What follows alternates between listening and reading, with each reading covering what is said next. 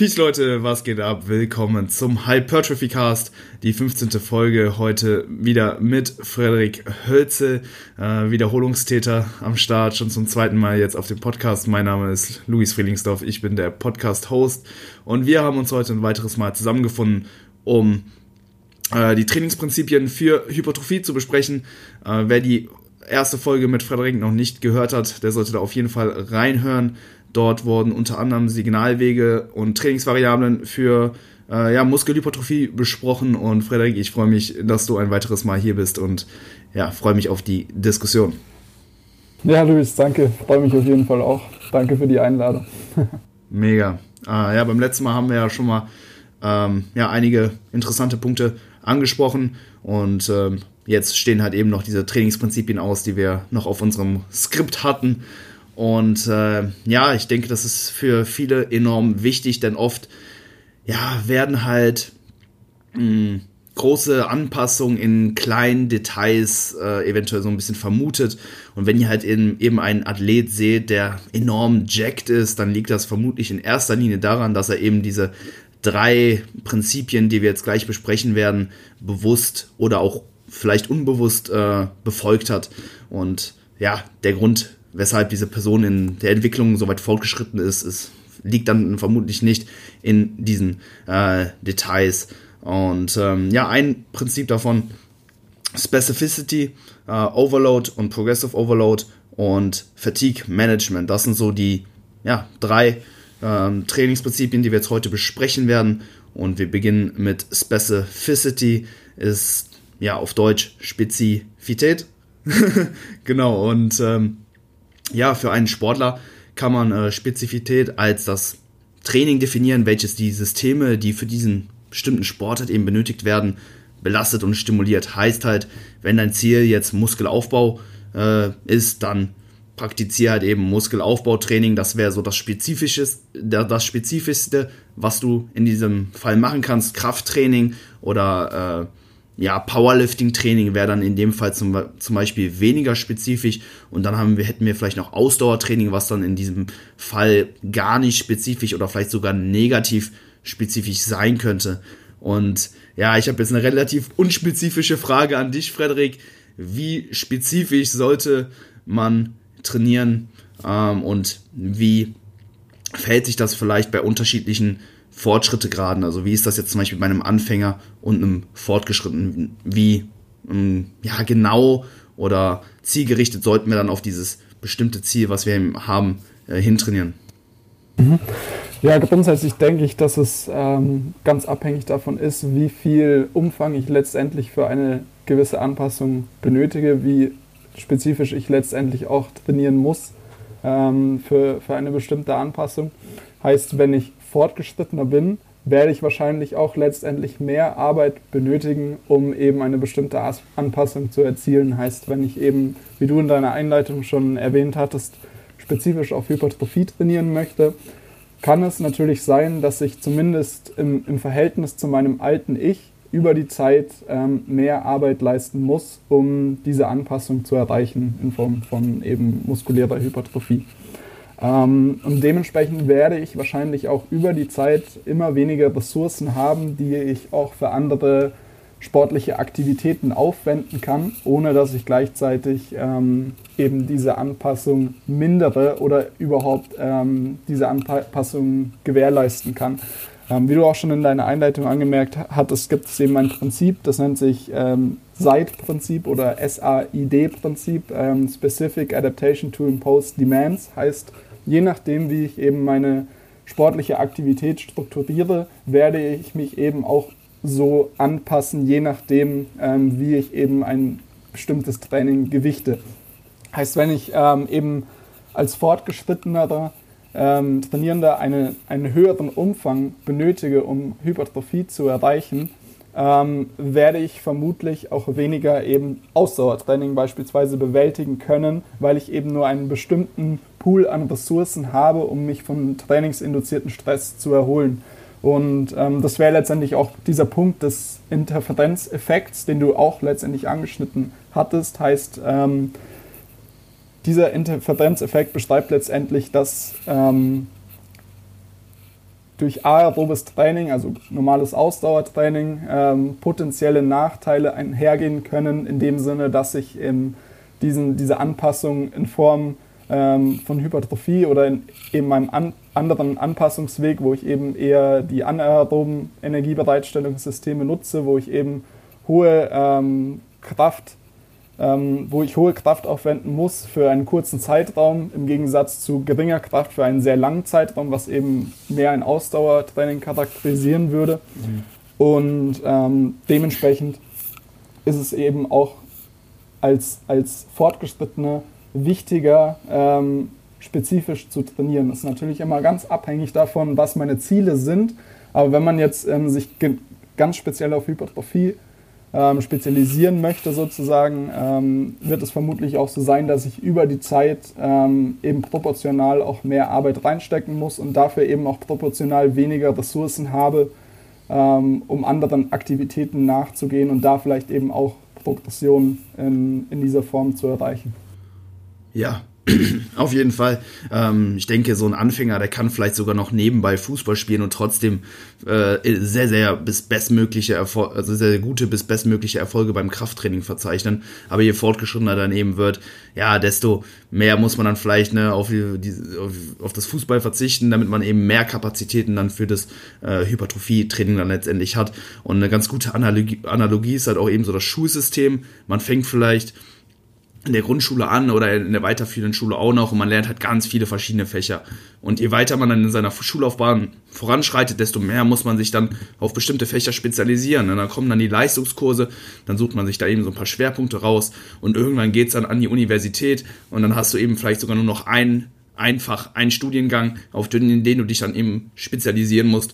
Und so ist das eben im Krafttraining dann auch mit ähm, ja, zunehmenden, ähm, also das, ähm, das Pensum, sag ich mal, das Trainingspensum, was du halt eben benötigst, um Fortschritt zu machen, wird halt immer höher und deine ähm, Recovery, deine Erholungskapazitäten werden halt eben immer geringer, desto dementsprechend musst du halt eben auch spezifischer dann im Laufe deiner Trainingskarriere dann für dein Ziel trainieren. Und äh, du hast jetzt zum Beispiel eben auch schon das Ausdauertraining angesprochen, ne, was da vielleicht so ein bisschen ja, negativ spezifisch zum Beispiel sein kann. Oft wird ähm, Ausdauertraining ja auch ähm, mit einem direkten Muskelverlust assoziiert. Ähm, aber ja, wir haben halt eben immer katabole, anabole Prozesse und ähm, dementsprechend wäre Ausdauertraining da ja eher so ein, ja, ein Prozess, welcher eher, sag ich mal so, katabole mh, hm, Vorgänge im Körper hervorruft. Dementsprechend ist es ja jetzt nicht per se so, dass man eben durch Muskelverlust äh, Quatsch, durch Ausdauertraining Muskeln verliert, sondern eben ja diesen Muskelaufbau vielleicht eher so ein bisschen hemmt. Mhm. Ja, also es, es, kommt ganz darauf an, würde ich sagen, wie man letztendlich das, das Training strukturiert. Heißt, mhm. äh, wenn man sich beispielsweise die, diese Untersuchungen anschaut zu dem Interferenzeffekt, sieht man ganz klar, wenn ich beispielsweise ein sehr intensives oder auch sehr, ein sehr extensives Ausdauertraining direkt vorm Krafttraining absolviere, ist die Wahrscheinlichkeit eben deutlich höher, dass ich ähm, auch weniger Anpassungen durch dieses Krafttraining erziele. Gleichzeitig auch, ähm, wenn, ich, wenn ich nach dem Krafttraining, vor allem wenn ich eben die gleiche Muskelgruppe beim Ausdauertraining ähm, erneut belaste, ähm, dass, dass eben diese, diese Erholung und damit auch irgendwo die Anpassung ähm, mhm. vermindert wird durch das Ausdauertraining. Aber wie ich schon angemerkt habe, ist das eben ganz abhängig von der, von der Strukturierung. Heißt, man hat auch gesehen, wenn, wenn ich dieses Krafttraining und dieses Ausdauertraining, was ich eben auch noch bis zu einem gewissen Teil eben absolvieren möchte, ähm, zeitlich trenne, ist ähm, die Wahrscheinlichkeit gleichzeitig auch höher, dass dieser Interferenzeffekt gemindert wird und ähm, ich eben weniger negative Auswirkungen sozusagen erwarten kann oder vielleicht sogar gar keine, was dann eben auch wieder ganz davon abhängig ist, auf welchem Fortschrittsgrad ich mich befinde und wie viel Arbeit ich eben über die Woche gesehen leiste. Heißt, wenn ich fortgeschritten bin und, oder fortgeschrittener, was das auch immer bedeuten mag, und beispielsweise fünf, Einheiten, fünf Krafttrainingseinheiten die Woche absolviere, aber gleichzeitig auch ähm, vier Ausdauertraining als ähm, einfach ähm, willkürliche Zahl ähm, absolvieren möchte an Ausdauertrainingseinheiten über die Woche, ist die Gefahr natürlich größer, dass dieser Interferenzeffekt zu einem ähm, größeren Maß auftritt, weil ich natürlich weniger ähm, mhm. Möglichkeiten habe, das Training so zu strukturieren, dass ich das, dass das eine eben nicht das andere beeinflusst. Aber wie gesagt, es, es ist ganz abhängig von der Struktur. Aber je mehr ich mich auf etwas spezialisiere, ähm, was auch im Hypertrophie-Training ist es ja auch letztendlich die Sache, Spezialisierung ist in dem Sinne ja nur, dass ich in, in einem bestimmten ähm, Umfangsbereich arbeite, der für mich zu Anpassungen ähm, führt, gleichzeitig eben eine gewisse Intensitätsgrenze oder einen gewissen Intensitätsbereich ähm, beachte. Aber gleichzeitig ist es natürlich schon so, dass, dass ich dafür eben auch ähm, gewisse Ressourcen benötige, um mich davon anzupassen und dieses Ausdauertraining mir eben gewisse Ressourcen davon noch nehmen kann, was eben mehr der Fall sein wird, je mehr Umfang ich benötige, um ähm, für Hypertrophie zu sorgen letztendlich. Ähm, aber es bedeutet gleichzeitig auch nicht, dass wenn ich Ausdauertraining ähm, absolviere, wie du auch schon angeschnitten hattest gerade, ähm, dass ich automatisch kein, keine Muskeln mehr aufbaue oder weniger Muskeln aufbaue, weil das, weil das eben sehr davon abhängig ist, wie ich es strukturiere und insgesamt von meinem ähm, individuellen Kontext. Ja. Ja, ich denke, dass es grundsätzlich einfach wichtig ist, sich vor Augen zu halten, dass äh, jede Aktivität ja auch so einen kleinen Kostenfaktor mit sich bringt. Und da muss man sich halt auch immer fragen, so inwiefern äh, profitiere ich davon jetzt in meiner äh, bestimmten Sportart. Ne? Wenn man halt eben, ähm, weiß nicht, in seiner Freizeit, also neben dem Krafttraining eben noch Badminton spielen geht oder so, dann ähm, ist das jetzt nichts, was dem Hypertrophietraining in dem Fall zugutekommt, aber es nimmt halt trotzdem irgendwas von deinen äh, Erholungskapazitäten eben mhm. weg. Ne? Du könntest diese Zeit halt auch eben mit Entspannen auf der Couch verbringen. Da würdest du eventuell etwas besser regenerieren können. Ähm, klar, je fortgeschrittener man wird, desto mehr von diesen Trade-offs muss man halt eben eingehen, um halt weiterhin ähm, bestmögliche Fortschritte oder gute Fortschritte mhm. äh, erreichen zu können. Aber ja, als Anfänger hat man da zum Beispiel, denke ich, noch einiges an Spielraum. Und ähm, ja, Frederik, wie würdest du die Pausenzeiten für Hypertrophietraining gestalten, eben um ja vielleicht auch nicht sein kardiovaskuläres System ähm, bei den Sätzen zum limitierenden Faktor zu machen, weil letztendlich Aha. ist es ja die lokale Muskulatur oder die Muskelfasern, die wir eben stimulieren wollen und ja, zum Beispiel eben nicht unsere Ausdauerkapazitäten. Also, wie würdest du die Pausenzeiten in dem Fall da gestalten? Ja, die Pausenzeiten sind grundsätzlich ähm, meiner Erfahrung nach ein Bereich, der eigentlich sehr simpel ist, mhm. der aber oft in der Praxis einfach zu viel ähm, Komplexität ähm, beinhaltet für viele eben durch, durch, durch die Sichtweise darauf.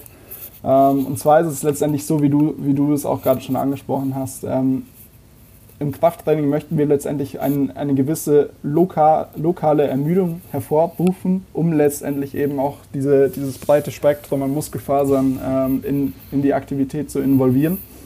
Ähm, gleichzeitig möchten wir aber nicht, dass beispielsweise ähm, eben kardiovaskuläre Ermüdungen, die eben von Satz zu Satz auftreten, ähm, nicht irgendwo in dieser Fähigkeit, ähm, einen gewissen Krafteinsatz einzubringen, ähm, limitieren. Heißt, ähm, um, um das Ganze zu vereinfachen, kann man sich letztlich, letztendlich daran orientieren, dass ich den nächsten Satz angehe, wenn ich mich dazu bereit fühle. Also es, es klingt relativ mhm. ähm, einfach oder zu simpel vielleicht, aber ähm, ich möchte eben primär nicht, dass, dass ich außer Atem bin und ähm, dementsprechend vielleicht auch durch, durch eine höhere metabolische Ermüdung, die sich eben noch nicht in dem Maße abgebaut habe, dass ich wieder einen ähnlichen Krafteinsatz bringen kann, ähm, dass mich das limitiert. Heißt, ich sollte ähm, grundsätzlich darauf achten, dass ich mich von Satz zu Satz so erho erhole, dass, ich, äh, dass mich die kardiovasku kardiovaskuläre Ermüdung nicht einschränkt, was natürlich beispielsweise ähm, höher ist, wenn ich, wenn ich mehr, mehrgelenkige Übungen ausführe, als wenn ich beispielsweise Kniebeugen ausführe oder eine bestimmte Variation von Kreuzheben, Bankdrücken etc., benötige ich ähm, in den meisten Fällen einfach eine längere Pausenzeit als beispielsweise bei Isolationsübungen. Und es gibt natürlich auch gewisse Referenzwerte, an denen ich mich halten kann. Heißt für Isolationsübungen irgendwo im Bereich zwischen ein bis zweieinhalb bis drei Minuten. Und bei den meisten mehrgelenkigen Übungen sollten eben irgendwo zwischen drei bis fünf Minuten ausreichen, sodass ich mhm. ähm, wieder den nächsten Satz angehen kann, ohne dass ich eben, ähm, ohne dass mich diese kardiovaskuläre Ermüdung oder auch höhere metabolische Ermüdung ähm, großartig einschränkt. Ja, Ich denke, die Research ist sich da ja relativ einig, dass äh, längere Pausenzeiten vorteilhafter für Hypertrophie sind. Man muss sich aber auch noch, ja immer vor Augen halten, dass diese auch immer, glaube ich, bei schweren Compound Lifts äh, getestet wurden. Also dass sich diese längeren Pausenzeiten eben da auch auf ja sehr komplexe und äh, enorm belastende Übungen beziehen. Ähm, ich persönlich gehe jetzt mittlerweile nach einem Four-Factor-Model of West Times vor, ähnlich so wie du es schon beschrieben hast. Also du hast mhm. das eigentlich schon ziemlich gut auf den Punkt gebracht, ähm, aber das kommt von Dr. Mike Isotel und Dr. James Hoffman bei einem äh, ja, bei dem Weekly äh, RP Plus QA hatte ich mal eine Frage gestellt und da haben sie mir dieses vorgestellt, schon ein bisschen länger her. Aber ähm, ja, erstmal muss man gucken, dass äh, der lokale Muskel ausreichend erholt ist, um mindestens fünf Wiederholungen absolvieren zu können. Dass zweitens dein kardiovaskuläres System nicht zum limitierenden Faktor wird. Dass drittens Agonisten, die bei der Übung mitbeteiligt sind, wie zum Beispiel der untere Rücken, äh, bei Squats zum Beispiel nicht zum limitierenden Faktor wird und dass du viertens dich äh, ausreichend erholt fühlst, um einen weiteren harten Arbeitssatz ab liefern zu können. Und ja, wenn man diese vier Punkte abhaken kann, dann denke ich, ist es in jedem Fall äh, Zeit für den nächsten Arbeitssatz. Und ja, es ist auch, wie gesagt, so ein bisschen autoregulativ natürlich. Ne? Nach einem Satz Kniebeugen wird es halt eben länger dauern, bis du dich auch mental und kardiovaskulär bereit für den nächsten Satz fühlst, als jetzt bei einem Satz Bizep Curls. Deswegen bin ich jetzt selber auch so ein bisschen von diesen festen Pausenzeiten weg. Ich hatte halt auch immer diese drei bis fünf Minuten im Kopf und habe dann dementsprechend auch immer ja, geschaut, dass ich halt eben so lange äh, pausiert habe. Ob es jetzt nötig war oder nicht, war halt eine ganz andere Frage. Und jetzt gucke ich halt eher, ne, dass ich dann eben diese ähm, ja, Punkte eben abhaken kann und dann äh, starte ich den nächsten Arbeitssatz. Mhm. Ja, ich, ich denke einfach, dass es auch ähm, sehr einfach ist, das Ganze ja. intuitiv bzw. autoregulativ ähm, zu handhaben, anhand beispielsweise auch der Punkte, die, die du eben jetzt nochmal genannt hast. Und die meisten werden eben irgendwo in diese Range fallen. Wenn ich eine mehrgelenkige Übung ausführe, wie schon, wie schon bereits erwähnt, ist die Wahrscheinlichkeit natürlich höher, dass ähm, ich mehr Pause brauche, als wenn ich beispielsweise einen Bizeps-Curl ausführe. Und dementsprechend werde ich mich vermutlich auch irgendwo in dieser Range aufhalten von drei bis fünf Minuten oder sechs Minuten, je nachdem. Ähm, es kommt auch irgendwo erfahrungsgemäß auf den Fortschrittsgrad an. Ähm, da natürlich auch deutlich ähm, mehr Belastung bzw. mehr Arbeit absolviert wird, je mehr Gewicht ich verwenden muss. Und die Ermüdung, die damit einhergeht, einfach auch ähm, zumeist höher ist, als wenn ich mich ähm, verhältnismäßig ähm, in den Widerstandsbereichen aufhalte, die ich vielleicht vor, vor fünf bis sechs Jahren absolviert habe. Ähm, und dementsprechend ist, ist, es, denke ich, eine Sache, die man sehr, sehr autoregulativ handhaben kann und wo man sich einfach nicht ähm, an, feste, an feste Zahlen orientieren muss. Und man sollte auch nicht ähm, sich geiseln lassen von einer bestimmten Zahl. Heißt, nur weil ich letztes Mal drei Minuten ähm, an Pausenzeit benötigt habe, heißt es nicht, dass ich unbedingt dieses Mal wieder drei Minuten ähm, Pausenzeit äh, bewältigen muss, um letztendlich irgendwo eine Vergleichbarkeit zu erzeugen, weil ich natürlich auch immer gewisse andere Einflussgewissen habe, die diese Pausenzeit ähm, verändern können, um wieder ähm, dieses gewisse ähm, Kraftniveau erreichen zu können, ohne dass mich diese Ermüdungserscheinungen beeinflussen.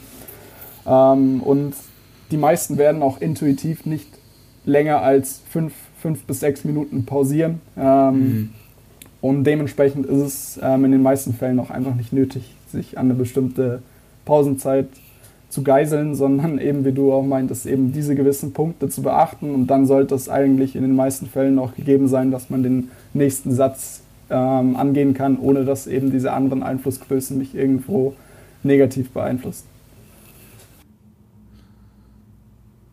Ja, das ist super witzig. Äh, wenn ich äh, zum Beispiel einen, einen, Satz bis bei den Kniebeugen bis ein REA oder so mache, dann brauche ich halt danach erstmal so wirklich eine fünf Minuten, um halt irgendwie wieder klarzukommen. Und meine Freundin, die halt, äh, ja, äh, jetzt nicht besonders stark ist, ne? sie macht halt einen Satz bis äh, ein REA halt eben mit der Stange oder noch 5 Kilo auf jeder Seite und äh, so nach einer Minute ist sie halt direkt wieder ready für den nächsten Arbeitssatz. Und sie geht halt eventuell sogar bis Failure.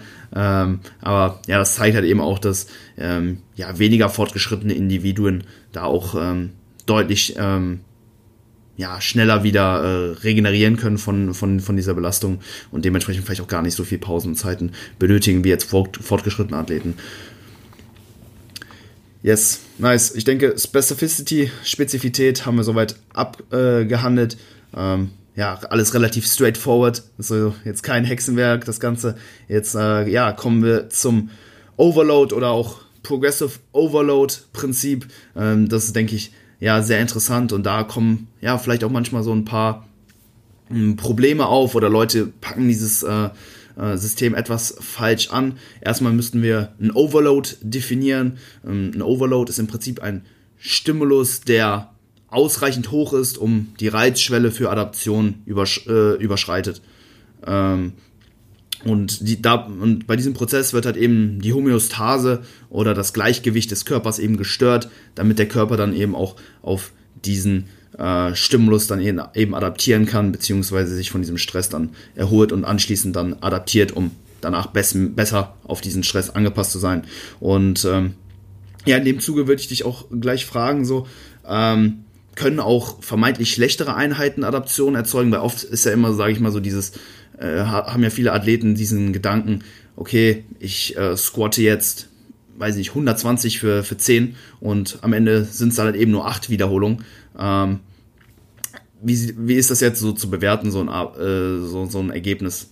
Wird das trotzdem äh, Adaption erzeugen oder muss es halt eben auch mehr als äh, in der Einheit davor sein oder zumindest gleich viel? Ähm, ja, also wenn der Athlet sozusagen äh, mir dieses Szenario schildern würde, wäre das für mich einfach äh, eine Schwankung in der abrufbaren Leistungsfähigkeit, die eben äh, durch bestimmte Faktoren beeinflusst wird, primär eben Ermüdung und ähm, je nachdem, auf welchem, auf welchem Leistungsniveau oder in, auf welcher Fitness ich mich befinde, ähm, bedeutet eben, wie viel Leistungsfähigkeit habe ich, wenn Ermüdung nicht vorhanden ist. Und diese diese abrufbare Leistungsfähigkeit wird eben dadurch beeinflusst, ähm, wie viel Ermüdung ich sozusagen auf diese, diese Fitness, die ich habe, hinaufrechne. Heißt, wenn ich zum Beispiel in einer Einheit, wie du geschildert hast, sagen wir mal Woche 1, ähm, 100 Kilo 10, für 10 Wiederholungen gebeugt habe und in der nächsten Woche ähm, beuge ich 100 Kilo für 9 Wiederholungen ähm, heißt das nicht zwangsläufig, dass ich irgendwo Rückschritt gemacht habe oder dass eben der, der vorherige Stimulus ähm, keinen Overload dargestellt hat und somit nicht zu einer mhm. Anpassung geführt hat, sondern es kann einfach sein, dass gewisse ähm, Einflussgrößen, wie beispielsweise mein Schlaf, ähm, wie mein allgemeines Stresslevel etc., einfach diese Anpassung überdecken und sogar so weit überdecken, dass ähm, meine meine abrufbare Leistungsfähigkeit in diesem Moment sogar reduziert ist im Vergleich zur letzten Woche, was nicht gleich bedeutet, dass ich mich in einem klassischen Overreaching befinde oder wie auch mhm. schon angesprochen, dass, dass ich keine Anpassung erzielt habe, sondern es sind eben gewisse Einflussgrößen, die dieses ganze ähm, Prinzip der abrufbaren Leistungsfähigkeit ähm, beeinflussen können. Auf der anderen Seite stellt sich natürlich dann die Frage, wenn ich, wenn ich eben eine Wiederholung weniger mache oder sagen wir mal, ich mache genau das Gleiche, ähm, habe wieder 100 Kilo, 100 Kilo auf der Handel, habe absolvierte 10 Wiederholungen und habe wieder die gleiche Auslastung. Beispielsweise in Woche 1 war es eine API 8, heißt ich hätte noch zwei Wiederholungen machen können. Und in Woche 2 ist es wieder das gleiche, heißt alle Variablen sind gleich. Mhm. Ähm, und da stellt sich natürlich dann auch für viele die Frage, ist das dann überhaupt ähm, ausreichend, um weitere Anpassungen zu erzielen? Und um letztendlich diese Frage zu beantworten, muss man sich ähm, diesen ganzen Prozess der muskulären Hypertrophie eben ähm, auf zellulärer Ebene anschauen. Und ähm, es ist eben grundsätzlich so, dass Hypertrophie abhängig ist von mechanischer Spannung, die eben auf die Ges Gesamtheit der Muskelfasern der, der Zielmuskulatur einwiegt, was wiederum dann eben ähm, downstream dazu führt, dass meine Proteinse Proteinsynthese ansteigt über dem ähm, über dem Nullpunkt sozusagen. Und ähm, ich dadurch letztendlich Hypertrophie erzeuge. Und das Ganze ist eben abhängig von, von mechanischer Spannung und nicht unbedingt von der abrufbaren Leistungsfähigkeit. Heißt, wenn wir uns eben mhm. in, dieser, in diesem Intensitätsbereich befinden, von ungefähr ähm, API 5 bis API 10 oder eben 0 bis 5 Reps in Reserve, ähm, auch abhängig von der Übung natürlich, ähm, kann ich davon ausgehen, wenn ich eben auch den, den, einen ähnlichen Umfang absolviere wie in den Wochen davor, der zur Anpassung geführt habe, dass ich trotzdem mhm. weiterhin eine Anpassung erziele, weil ich eben ausreichend mechanische Spannung auf ähm, die Muskelfasern bringe, sodass diese, ähm, dieser Anstieg der Proteinsynthese am Ende entsteht. Ähm, über die Zeit wird es natürlich schon so sein, ähm, wenn ich eben weiterhin Anpassungen erzielt habe, dass ich, dass ich mit, diesen, ähm, mit diesen Variablen, die wir besprochen hatten, 100 Kilo, 10 Wiederholungen, sagen wir mal für drei Sätze, vermutlich nicht ähm, über einen langen Zeitraum Anpassungen erziele. Mhm. Weil die Anpassung natürlich irgendwann dazu führt, dass ich mich unter diesen Intensitätsbereich bewege. Das ist kein, kein klarer Cut-off. Heißt, ähm, nur weil ich äh, statt einer API 5 jetzt eine API 4 habe, was eh schwer zu quantifizieren ist, ja. heißt es nicht, dass ich plötzlich null Hypertrophie habe oder ähm, sozusagen keinen Anstieg der Proteinsynthese. Aber je ähm, je weiter ich mich sozusagen von diesem Bereich wegbewege, desto höher ist natürlich auch die Wahrscheinlichkeit, dass ich davon keine Anpassungen mehr erziele, weil diese Reizschwelle einfach nicht mehr getroffen wird, so wie du am, äh, in der Einleitung auch angesprochen hattest. Ähm, und dementsprechend ist es, ist es definitiv keine Sache, diese Leistungsschwankungen, die mir implizieren, dass ich keinen ähm, Overload mehr sozusagen induzieren kann. Ähm, es ist, sind vielmehr eben oft gewisse Schwankungen im, mhm. auf Seite der, Seite der Ermüdung oder einfach auch Variablen, die ich mir nicht unbedingt immer herleiten kann, ähm, die eben dazu führen, dass ich vielleicht mal von einer Einheit zur nächsten weniger abrufbare Leistungsfähigkeit habe, obwohl ich mich irgendwo in meinem adaptiven Bereich befinde ähm, und dementsprechend aber trotzdem einen Overload erzeuge. Es ist natürlich trotzdem eine Sache, die ich über die Zeit ähm, beobachten sollte. Heißt, wenn ich wenn ich über mehrere Wochen, über mehrere Einheiten weniger, äh, weniger abrufbare Leistungsfähigkeit habe, spricht natürlich einiges dafür, dass, dass ich irgendwo diesen, diesen Stimulus anpassen sollte, ähm, weil vermutlich der Stress zu hoch ist in diesem Fall. Aber wenn es relativ gleich bleibt über einen sehr langen Zeitraum, ist, ist die Wahrscheinlichkeit natürlich auch hoch, dass ich irgendwo diese Reizschwelle nicht mehr treffe, weil der Stimulus zu gering ist. Aber dieses Prinzip des Progressive Overloads ist eben eine Sache, dass man ähm, über einen längeren Zeitraum betrachten sollte und nicht von einer Woche zur nächsten. Ja, auf jeden Fall, denke ich, ein sehr, sehr wichtiger Punkt, dass man da eben nicht zu kurzfristig denkt.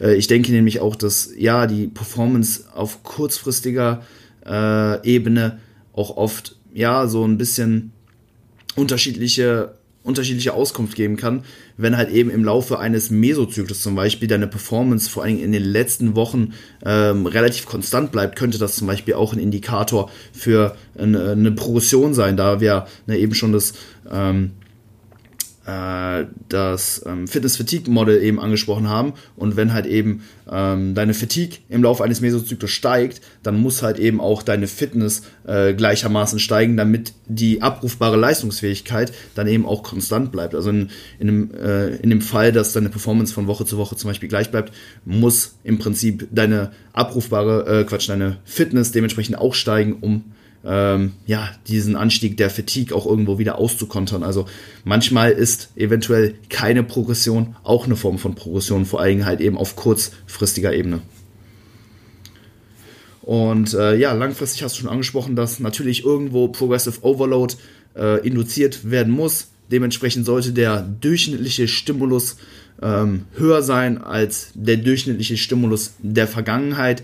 Und dabei geht es jetzt, ne, wie eben schon angesprochen, nicht darum, jede Einheit irgendwie mehr Gewicht oder äh, mehr Wiederholungen bewältigen zu können, sondern vielmehr darum, dann irgendwie auch Bedingungen zu schaffen, um langfristig eben diese, diesen Progressive Overload äh, gewährleisten zu können.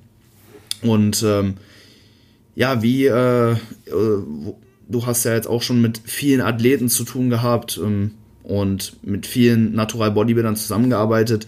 Inwiefern wird äh, Progressive Overload eventuell falsch inter interpretiert und angewendet? Mhm.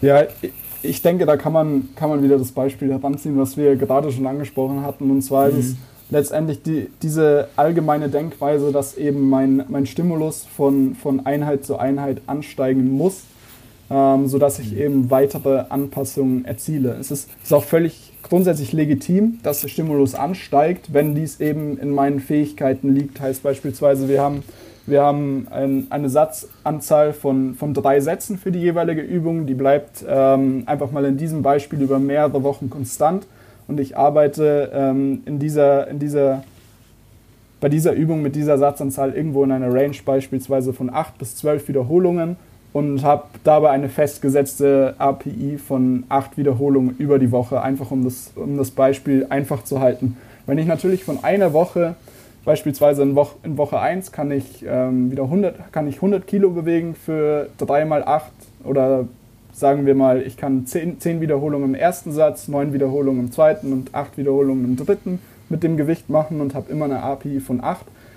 Und in der nächsten Woche merke ich, dass äh, meine abrufbare Leistungsfähigkeit eben höher ist, was eben das Resultat sein äh, kann durch ähm, stattgefundene Anpassungen in Form mhm. von Hy Hypertrophie oder auch neuromuskulären Anpassungen oder auch einfach ähm, dadurch ähm, resultieren, dass ich weniger Ermüdung habe.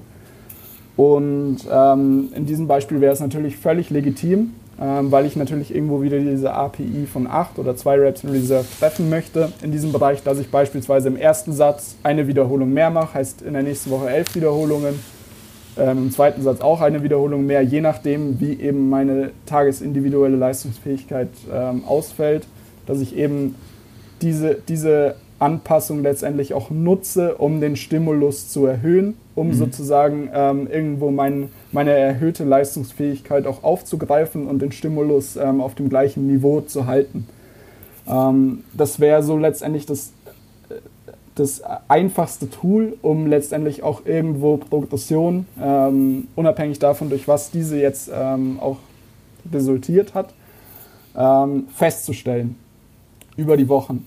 Eine andere Möglichkeit ist natürlich auch, dass ich irgendwo ab einem gewissen Punkt die, die relative Intensität erhöhe. Heißt, ich lasse es zu, dass ich näher am Muskelversagen trainiere.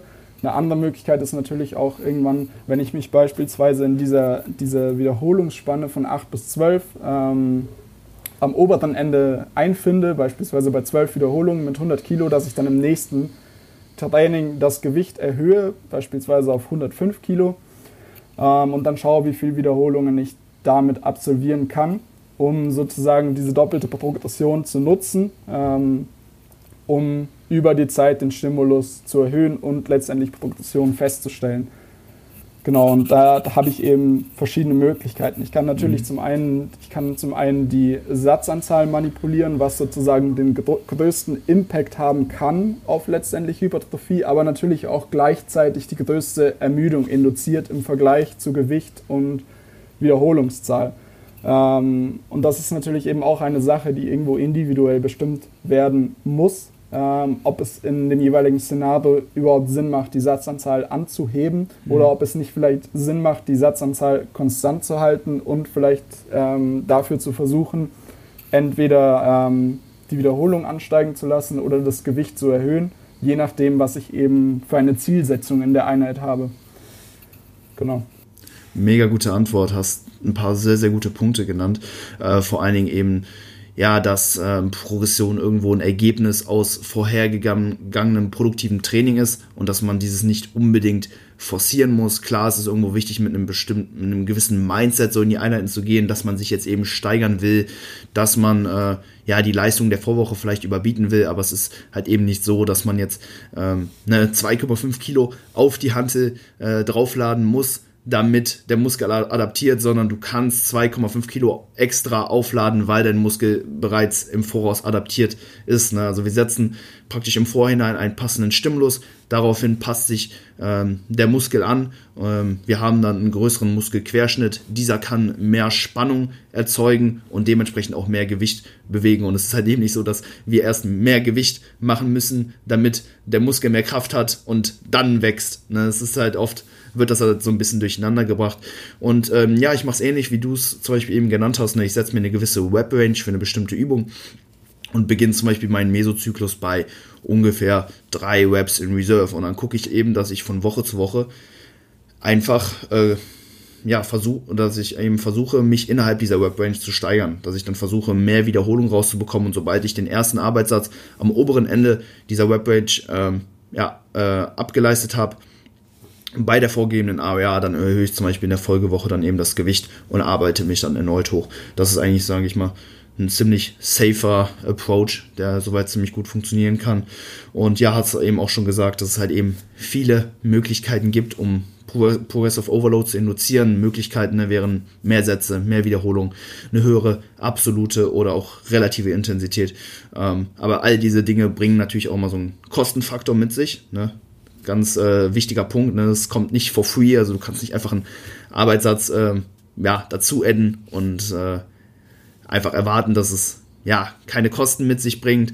Ähm, Punkte, die eventuell keine Kosten mit sich bringen, wären eine bessere Ansteuerung äh, oder eine, einfach auch eine bessere Technik. Also wenn du den Muskel bei einer Beinpresse besser ansteuern kannst und sich deine Mind-Muscle-Connection verbessert, dann bekommst du vermutlich einen besseren Stimulus und weniger Ermüdung potenziell.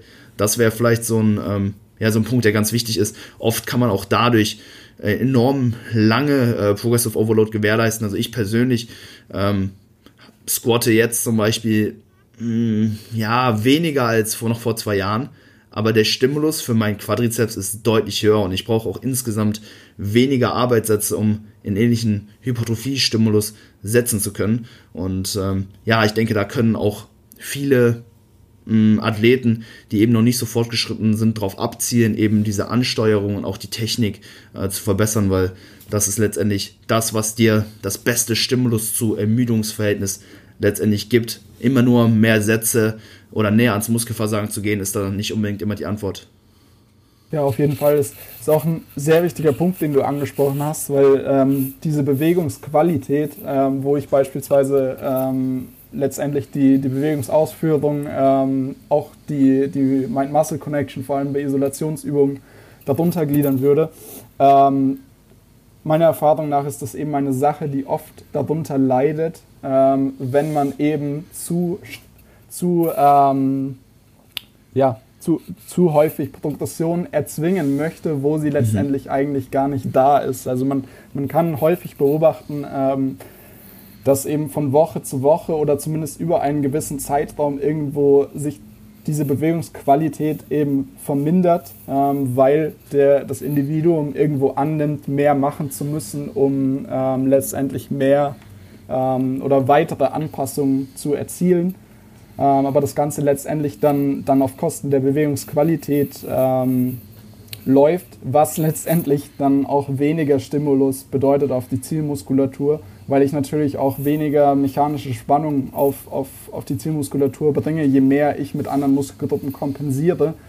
Und in dieser Hinsicht ist es, denke ich, auch relativ wichtig zu beachten, dass diese Progression eben ein Ergebnis ähm, von, vorangegangen, von vorangegangenem Training ist und eben nicht die Notwendigkeit für, für weitere Anpassungen, zumindest nicht in einem kurzen Zeitraum. Und denke, wenn, wenn, man, wenn man das irgendwo schafft zu verbinden, mit gleichzeitig ambitioniert ins Training zu gehen und alles zu geben, weil das natürlich auch ein extrem wichtiger Punkt ist, ähm, wird man vermutlich ähm, die beste Ausgangslage haben, um über, über die Zeit überhaupt Progression messbar machen zu können, weil ich eben nicht so viele Störfaktoren habe.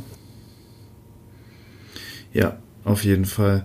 Ähm, es ist irgendwo ganz normal, glaube ich, auch, dass die Technik nicht immer ganz konstant gehalten werden kann, einfach weil wir auch ja alle so ein bisschen emotional an diesen Trainingsprozess gebunden sind zu einem gewissen Grad. Ne, man geht halt eben ins Training, man hat äh, sein Logbuch offen, man sieht die Performance der Vorwoche und man weiß, man will jetzt in dieser Einheit die, die Zahlen einfach der Vorwoche schlagen. Dementsprechend ja, kann man halt vermutlich nicht immer ganz objektiv an diese Sätze rangehen und man wird ja, vermutlich immer, sage ich mal, so die Technik zu einem gewissen Grad vielleicht ein bisschen verschlechtern. Deswegen halte ich es auch für sehr, sehr sinnvoll, äh, ab und an mal so einen kleinen Technik-Reset zu machen, wenn man halt einfach sieht, okay, ähm, die Technik ja, hat jetzt unter dem vermeintlichen Progress der letzten Wochen so ein bisschen gelitten, dass man dann vielleicht auch mal hingeht, da nochmal ein bisschen das Gewicht zum Beispiel reduziert und sich dann erstmal wieder auf eine ja, passende Bewegung, äh, Bewegungsamplitude ähm, fokussiert und dann diesen Prozess erneut startet. Machst du das zum Beispiel auch mit Klienten so, dass du immer sagst, okay, hey, wir gehen jetzt mal hin, reduzieren nochmal das Gewicht und gucken uns einfach erstmal nochmal in erster Linie die Bewegung an? Ja, auf, auf jeden Fall. Ähm, die, die Sache ist die, ich, ich finde es grundsätzlich eben sinnvoll, um irgendwo diese Variable ständig un, unter, ähm, unter dem Radar zu halten. ähm, indem man sich regelmäßig filmt und ähm, dadurch irgendwo auch gewährleistet, dass sich keine, keine ähm, großen ähm, Veränderungen in der, in der Bewegungsausführung mhm. zeigen. Mhm.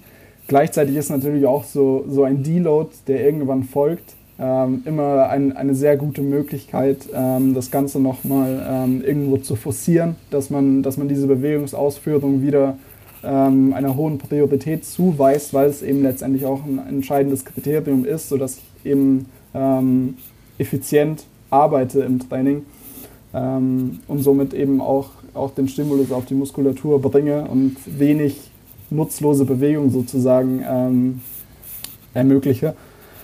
Ähm, es ist für meinen Geschmack ist es einfach eine Sache, die grundsätzlich immer, immer Priorität genießen sollte. Ich gebe dir absolut recht, dass es auch ähm, bei jedem vermutlich der Fall ist, dass sich vor allem bei Isolationsübungen hier und da eben gewisse, gewisse Veränderungen einschleichen, die auch, die auch nicht sonderlich dramatisch sein sollten. Aber es ist, denke ich, eine mhm. Sache, der man immer irgendwo eine gewisse Priorität zuweisen sollte, um auch ja. Vergleichbarkeit zu schaffen. Aber es, wie du meinst, ist es bei den meisten eben, ähm, auch bei mir, oft einfach nötig, einen gewissen Reset zu machen und sich wieder darauf zu besinnen, ähm, wie ich letztendlich diese Bewegung ausführen sollte, um letztendlich auch effizient die Muskulatur zu belasten.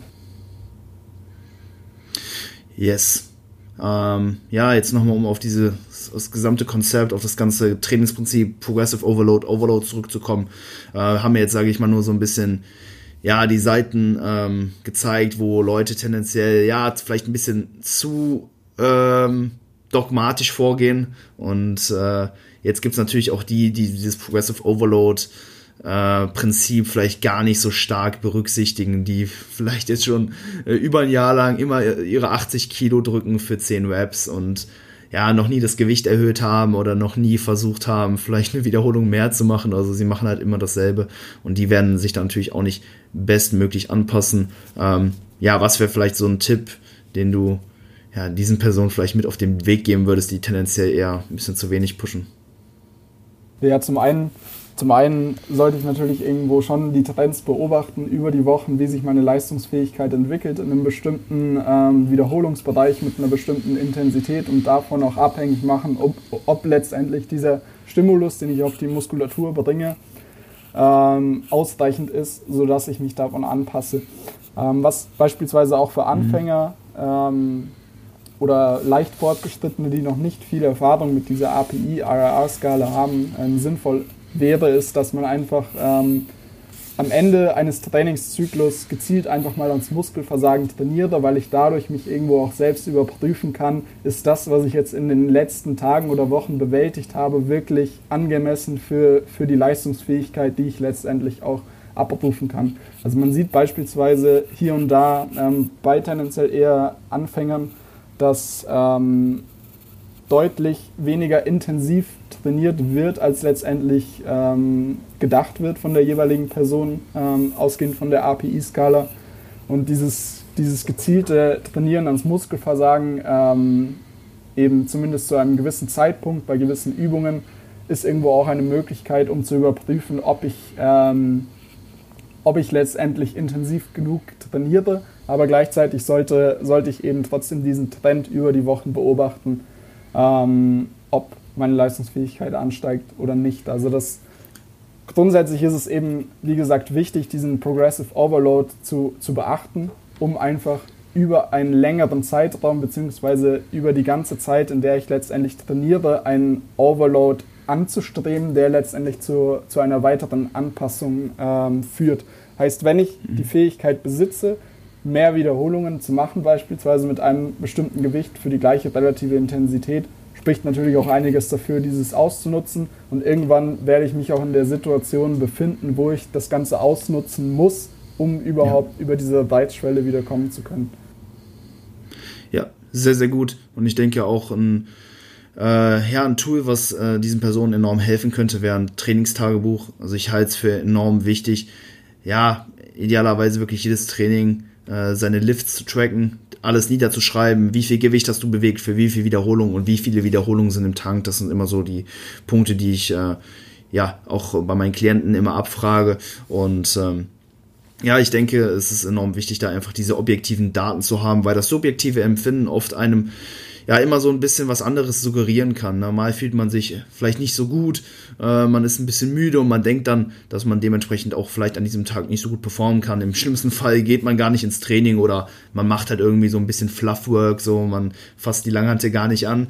Äh, und ja, es hat, denke ich, ähm, hat sich bei mir zum Beispiel oft gezeigt, dass genau an den Tagen, wo ich mich halt eben schlecht gefühlt, gefühlt habe, ich trotzdem enorm gut performt habe und auch die Leistung der Vorwoche schlagen konnte.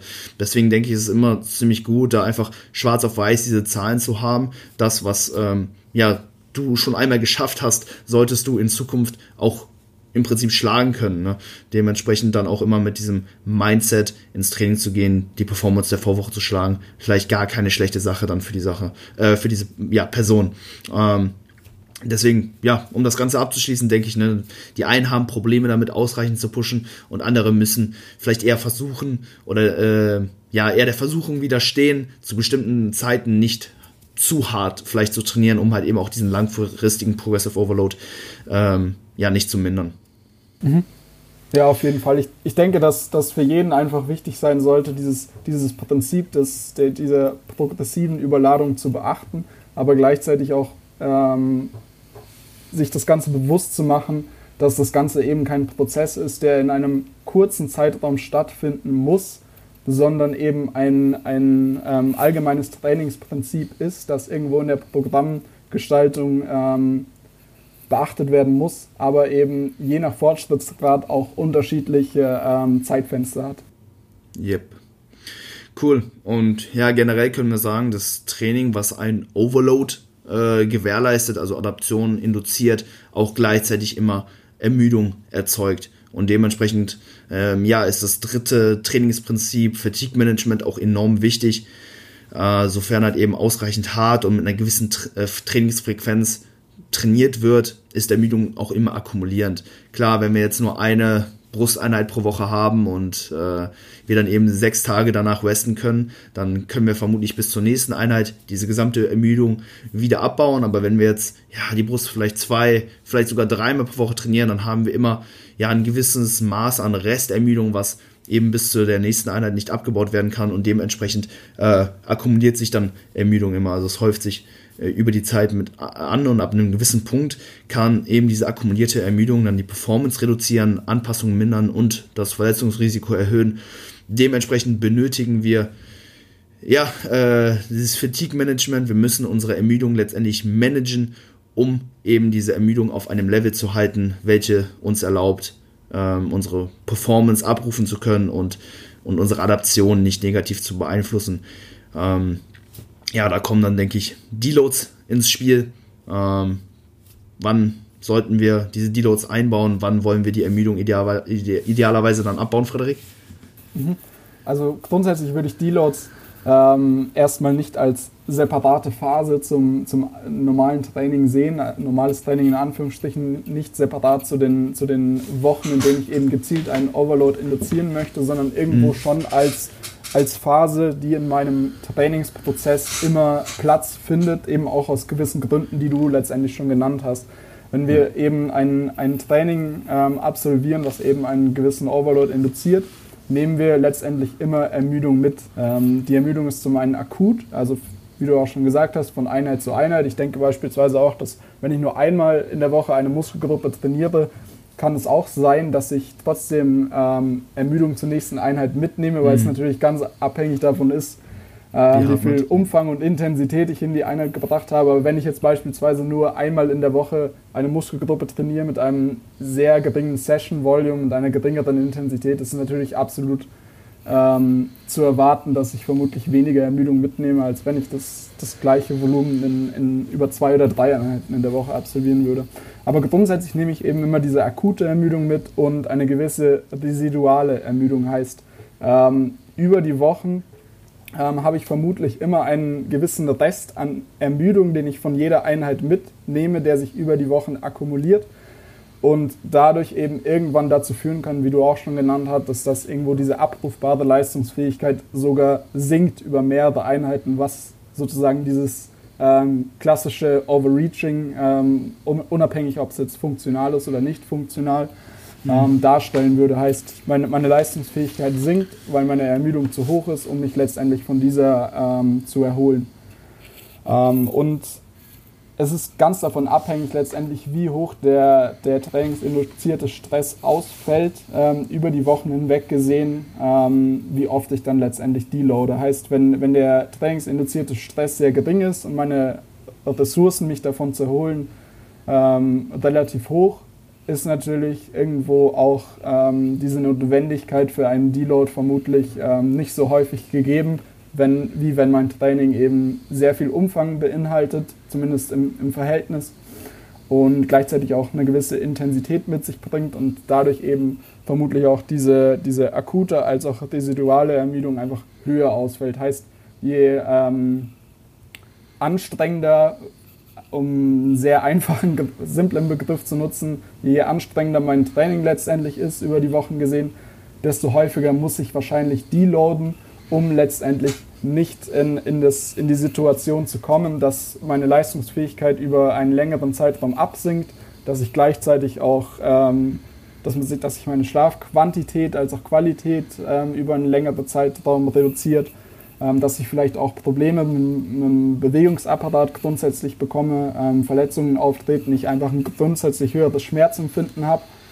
Ähm, und um das Ganze letztendlich ähm, zu reduzieren, ähm, sollte ich eben über die Wochen gesehen regelmäßig gewisse Phasen integrieren, wo ich eben diesen trainingsinduzierten Stress reduziere, um mich eben wieder in eine Ausgangsposition zu bringen, um überhaupt ähm, Overload induzieren zu können. Und ähm, wann dies genau passiert, dafür, dafür gibt es letztendlich zwei verschiedene Herangehensweisen. Einmal kann ich einen Deload reaktiv planen, heißt ich, ich beobachte ganz gezielt diese genannten Variablen wie Schlaf, meine abrufbare Leistungsfähigkeit, ähm, meine generelle Motivation ins Training zu gehen. Ähm, oder ich plane diese, diese Deloads eben proaktiv ein. Heißt, ähm, ich habe einen sechswöchigen Zyklus und habe in, in der sechsten Woche eben diesen Deload. Beides hat eben Vor- und Nachteile. Ähm, beim reaktiven Deload äh, kann natürlich der Vorteil sein, dass ich einfach nicht zu häufig in Anführungsstrichen deloade und somit eben auch über das Jahr hinweg gesehen einfach Stimulus ähm, auf der Strecke lasse, was ich eben irgendwo verhindern kann, wenn ich, wenn ich den Deload immer erst integriere, wenn ich ihn letztendlich auch benötige, was aber gleichzeitig eben auch ein gewisses Risiko mit sich bringt, wenn man eben sich versucht einzureden, dass, dass man über diese Variablen hinweg trotzdem noch Overload induzieren kann und sich dadurch immer mehr in einen Bereich bewegt, wo ich vermutlich ähm, auch irgendwo anhaltende Probleme mit dem Bewegungsapparat habe, wo ich eben auch länger Zeit benötige, um wieder auf das Ausgangsniveau zu kommen. Mhm. Und dementsprechend, wenn ich, wenn ich diese Deloads reaktiv plane, sollte ich auch diese Variablen eben gezielt beobachten. Und wenn ich merke, dass ähm, ein oder mehrere Variablen eben deutlich höher sind als in den Vorwochen oder eben so ansteigen, dass es auch irgendwo mein Training beeinflusst, ist es vermutlich der richtige Zeitpunkt, um zu deloaden. Ähm, beim proaktiven Deload habe ich sozusagen diese, dieses Risiko, hab, ich habe es in gewisser Art und Weise auch, weil natürlich mhm. irgendwo auch meine er Erholungsfähigkeit extrem schwanken kann. Heißt, nur weil ich ähm, im vorherigen Zyklus nach fünf Wochen erst einen Deload benötigt habe, heißt das nicht, dass es ähm, beim gleichen Umfang und mit der gleichen Intensität wieder im darauffolgenden Zyklus wieder so ist, weil natürlich irgendwo ja. auch meine Ressourcen irgendwo gewiss, gewissen Schwankungen unterliegen. Ähm, aber ich habe gleichzeitig vermutlich, ähm, wenn ich beispielsweise in einer, in einer Wettkampfvorbereitung Deloads proaktiver integriere, habe ich vermutlich auch nicht die Wahrscheinlich diese, diese Wahrscheinlichkeit ähm, ist vermutlich nicht so groß, dass, dass dieser Leistungsabfall eben länger andauert, weil ich eben auch gleichzeitig weniger Ressourcen habe, um mich davon zu erholen. Also wie gesagt, es gibt Vor- und Nachteile. Wenn ich eben reaktive Deloads wähle, mhm. ähm, sollte ich eben diese Variablen gezielt beobachten, was ich auch beim proaktiven Deload benötige. Ähm, aber meistens ist es, oder was ich auch in einem proaktiven Deload oder einer Herangehensweise eben beachten sollte, aber meiner Erfahrung nach ist es zumeist, ähm, wenn sich nicht viel ändert in den Erholungskapazitäten, am Umfang etc., ähm, in den meisten Fällen sowieso so, dass sich diese Zykluslänge nicht großartig verändert. Heißt, mhm. wenn ich eben wieder dieses Beispiel heranziehe von, von einem Zyklus von sechs Wochen und ähm, ich habe da in den letzten Monaten gute Resultate erzielt, bin nicht ähm, zu früh ähm, in ein Overreaching gekommen oder gar nicht in ein Overreaching gekommen, ist die Wahrscheinlichkeit natürlich auch in, in gewisser Art und Weise gegeben, dass ich im nächsten Zyklus auch mich irgendwo in diesem Bereich einfinde. Aber es sollte letztendlich immer ähm, unter der Beachtung dieser Variablen geschehen, wann ich eben diese Phase integriere und wann ich vielleicht, ähm, ja, vielleicht noch eine Woche dranhänge oder vielleicht auch den Zyklus etwas reduziere von der Länge im Vergleich zu den letzten Zyklen so viele gute Punkte, die du angesprochen hast. Erstmal, ja, den Deload auch einfach als Teil des Trainingsprogramms zu sehen und nicht, ja, so gesondert zu betrachten, enorm gut. Ähm, ja, da habe ich direkt auch so an äh, Diet Breaks gedacht. Also während, während einer Diät ne, werden dann Diet Breaks implementiert, aber im Prinzip ist es kein, äh, keine Woche, in der wir die Diät unterbrechen, sondern es ist, gehört eben zu der Diät dazu. Es ist letztendlich nur eine Periodisierung des Kalorienintakes und äh, genau auch so, äh, genauso ist es eben auch beim Training. Das gehört einfach ähm, zum Plan dazu und sollte dann eben auch nicht so gesondert betrachtet werden.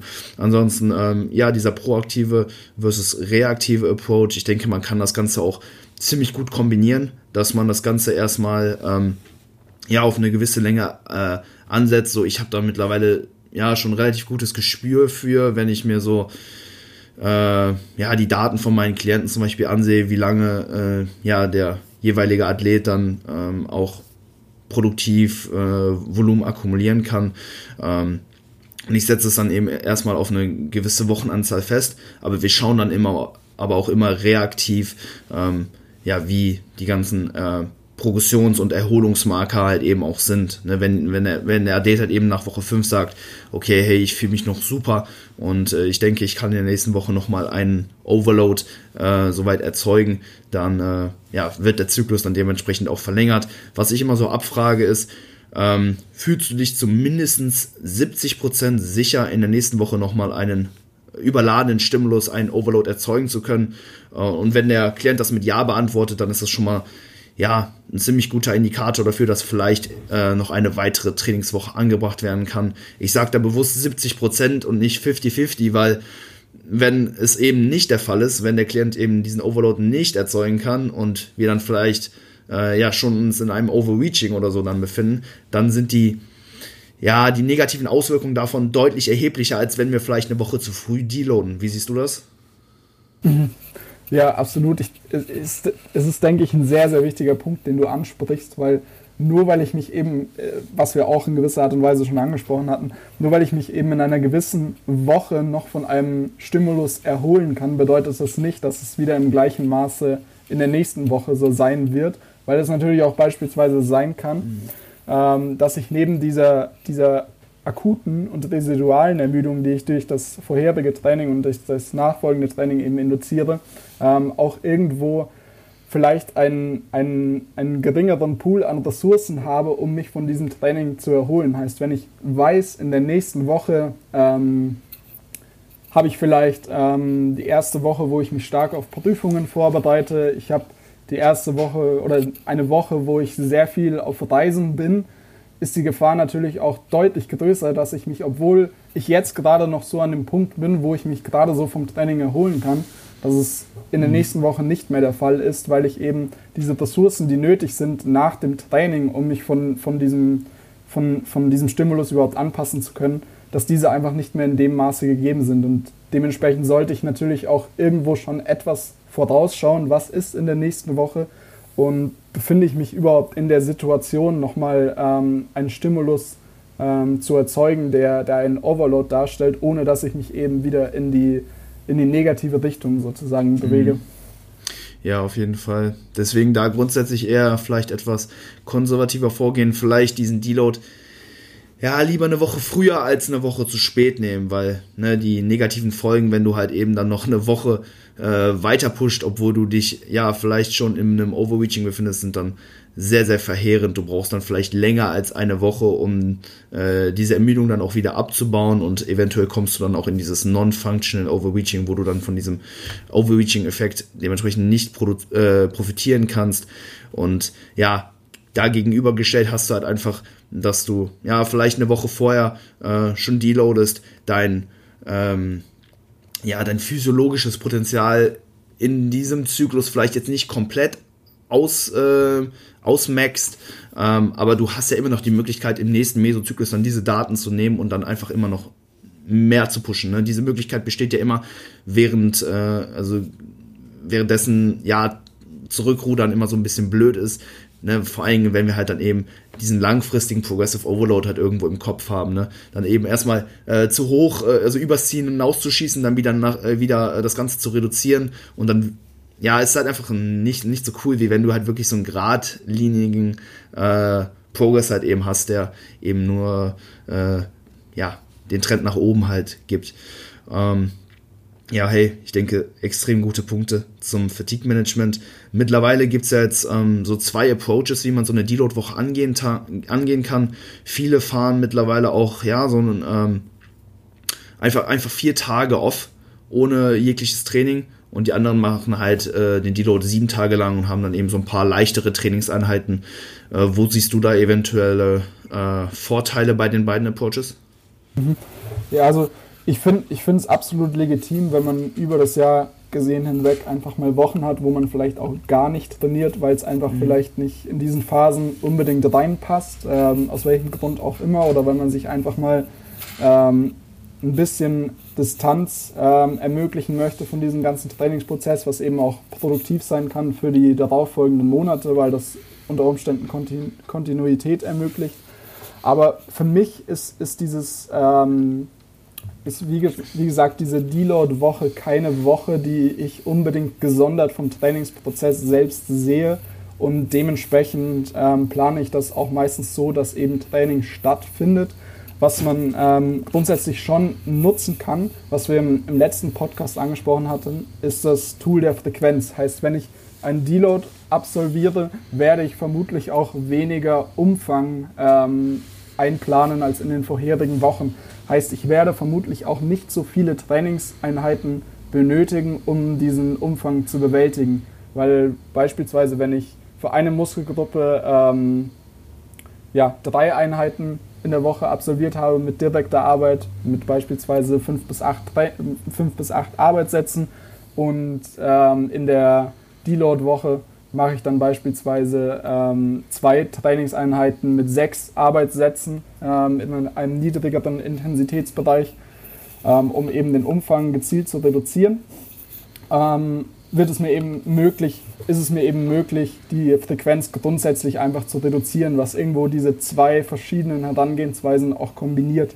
Ähm, den Vorteil oder die Vorteile, die ich sehe, wenn ich eben das Training weiterführe und zumindest ähm, ein paar Trainingseinheiten in der Deload-Woche habe, ist, dass ich zum einen die Bewegungsmuster in, an, Anführungsstrichen frisch halte. Also ich mhm. bewahre mir diesen Skill, ähm, Mehrgelenksbewegungen eben ähm, selbstbewusst auszuführen und eben sicher zu sein in der, in der Bewegungsausführung, was mir eben zugutekommen kann, weil dieser Prozess ähm, eben nicht mehr stattfinden muss, wenn ich, wenn ich den Zyklus, den nächsten Zyklus beginne. Es wird zwar auch nicht so sein, dass, wenn ich eben einen gewissen Fortschrittsgrad habe, wenn ich eine Woche trainiere, dass ich das Bewegungsmuster verlerne, aber es ist erfahrungsgemäß schon so, dass ähm, man eine gewisse Zeit benötigt, um wieder in das Training reinzufinden, je länger man eben pausiert hat. Und wenn das eben eine ganze Woche ist, ist die Wahrscheinlichkeit natürlich auch höher, dass ich irgendwo wieder diese gewisse Findungsphase, zumindest von ein bis zwei Einheiten in den Bewegungsmustern habe.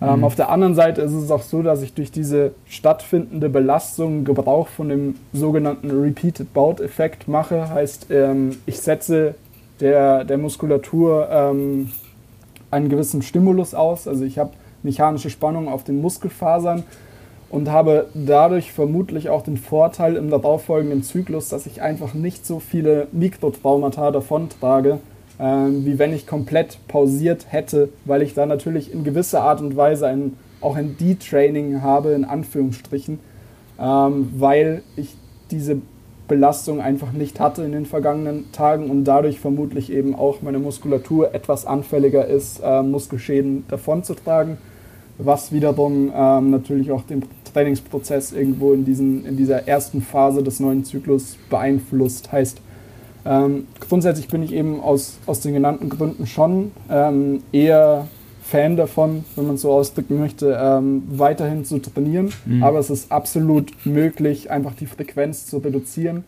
ähm, um sozusagen auch irgendwo ein paar mehr Off-Days zu gewährleisten, was natürlich irgendwo auch vielleicht auf mentaler Ebene Vorteile mit sich bringen könnte.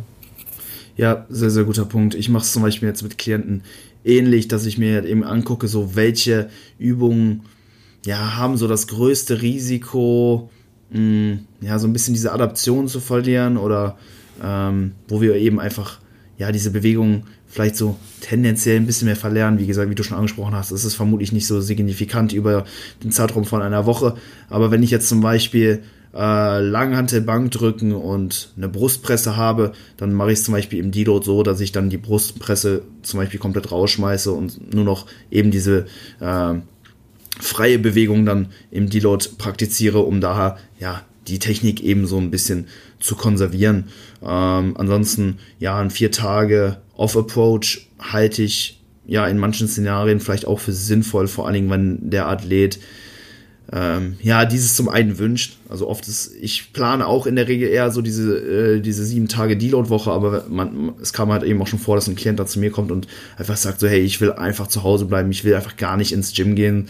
Ähm, dann, ähm, ja, macht es vielleicht auch Sinn, da eben dann komplett auf Trainingseinheiten zu verzichten und eben auch diese psychologische Ermüdung ähm, ja, vielleicht ein bisschen mehr zu reduzieren, denn wir wollen uns natürlich nicht, wir wollen uns ne, natürlich auch zu einem gewissen, also vor allen Dingen halt eben auch physiologisch äh, erholen, aber eben auch psychologisch. Und wenn dich dieses, ja, so dieses Gym, äh, dieses Gym-Environment einfach auch schon so ein bisschen mental stresst, was absolut verständlich ist, dann äh, ja, macht vielleicht auch ein vier Tage Off-Approach durchaus Sinn. Mhm, absolut, ja.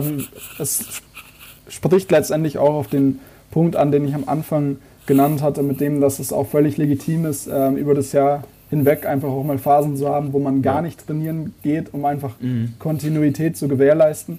Und wenn man merkt, ähm, dass es einem grundsätzlich gut tut, einfach auch nur mehrere Tage regelmäßig, regelmäßiger nicht ins Training zu gehen, ist es, denke ich, auch absolut legitim, in einem Deload ähm, das Ganze so zu planen, dass man eben mehr Zeit außerhalb des Gyms hat, ähm, was vermutlich bei jeder Herangehensweise des Deloads so sein wird. Aber wenn ich natürlich gar nicht ins Gym fahren muss an einem jeweiligen Tag, kann das natürlich auch irgendwo eine gewisse Entlastung bringen auf mentaler Ebene, ähm, was ja. sich dann auch wieder positiv auswirken kann. Also es ist definitiv eine Sache, die man auch individualisieren kann und vermutlich auch sollte. Yeah.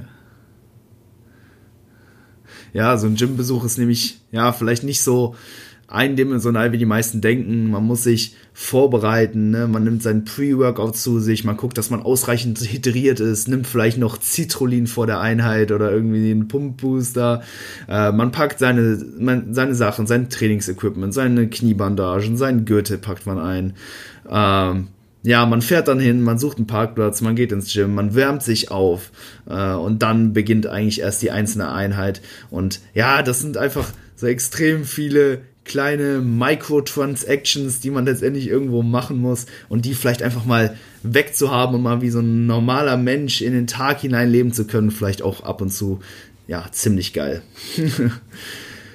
cool, Frederik. Ich denke, wir haben soweit die Trainingsprinzipien äh, ja, ausreichend behandelt. Ne? Specif Specificity, Overload, Progressive Overload und ähm, Fatigue Management. Ja, letztendlich können wir das auch nochmal so in einem Satz zusammenfassen. Irgendwie tra trainier spezifisch für dein Ziel. Guck, dass du äh, ausreichend hart trainierst, aber trainier auch im Laufe der Zeit äh, irgendwo härter und guck, dass du von Zeit und Zeit, also äh, ja, ab und zu halt eben auch dein Ermüdungslevel wieder reduzierst, um dann wieder erneut Overload und dementsprechend auch Progressive Overload gewährleisten zu können. Und wenn man irgendwo diese drei Prinzipien in seinem Training, in seinem Programming berücksichtigt, berücksichtigt, dann macht man schon enorm viel richtig. Was meinst du? Mhm, absolut, ja.